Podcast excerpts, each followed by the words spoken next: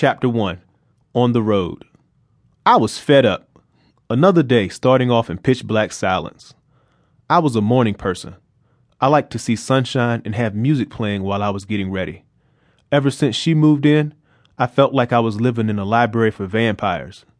She put up these thick curtains that could block out the sun if it decided to fall in our front yard. Ah, shit! I screamed after hitting my toe on something while walking to the bathroom in the dark. Tiffany popped up. Shh! Then slammed her head back into the pillow. I was pissed. I put on the bathroom light and saw I hit my toe on one of her psychology books. I lost it. Tiffany! Tiffany! Why your books for work at home on the floor? She ignored me by faking being asleep.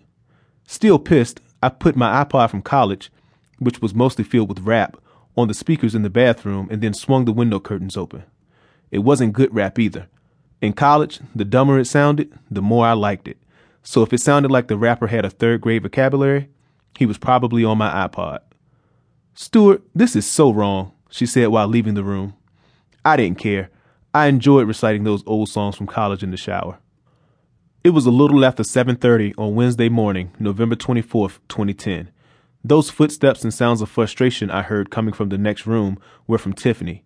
And even though she hadn't shown it today, she was a soft, caring, and loving person. Stuart, where are my earrings? I don't know. Speaking of soft, caring, and loving, and let me add cute, there was her daughter, Angel. To me, she was like a daughter. To her, I was just mommy's boyfriend. One night at a school event, another father and I were talking as we watched our families from afar. I kept referring to Angel as my daughter to avoid having to explain. Our families eventually came over to us, and I asked Angel, Did you have fun with mommy? She replied, Yes, Mr. Stuart. Angel was still asleep now, but she will be up soon. We had to drop her off at her dad's house, which I was looking forward to. We'd never met face to face, just briefly on the phone once. Currently, I was standing in front of the sink, brushing my teeth and listening to Tiffany run through the house looking for her earrings when in the mirror I noticed the gray hair on my chin. There I stood, shocked, devastated, and kind of proud all at the same time. I asked Tiffany to come into the bedroom and look at it. It's been there. I've noticed it for about a month now. I like it. It makes you look seasoned. She gave me a kiss on the cheek, and then there was a moment of silence as she leaned on the door frame of the bathroom. I looked at her out of the corner of my eye, thinking, What does seasoned mean? Out of all the words in her two degree having vocabulary, all she could think to say was seasoned?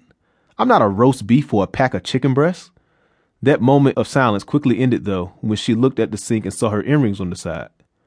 Wait, are those my earrings that I've been looking for all morning?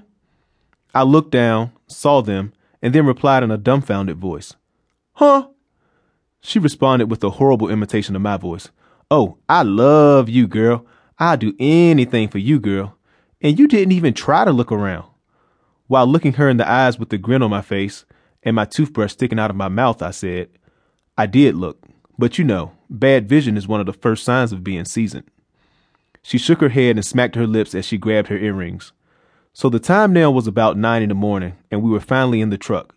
The reason we were up so early was because Thanksgiving was tomorrow, and we were spending it with my mom's side of the family.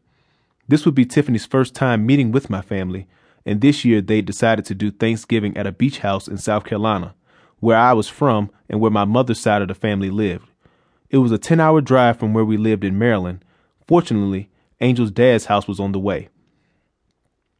It was still early, and the girls were both asleep as I was driving, so I had my music turned down low. With nothing else to keep me focused except the road, I began to think about the gray hair and how I was aging. I looked at Tiffany beside me and then at Angel in my rearview mirror and for the first time, I thought about getting married. I took a deep breath and blew out hard, feeling overwhelmed with just the thought of all that responsibility. That thought, however, was short lived as I got a call from my big brother, Shane.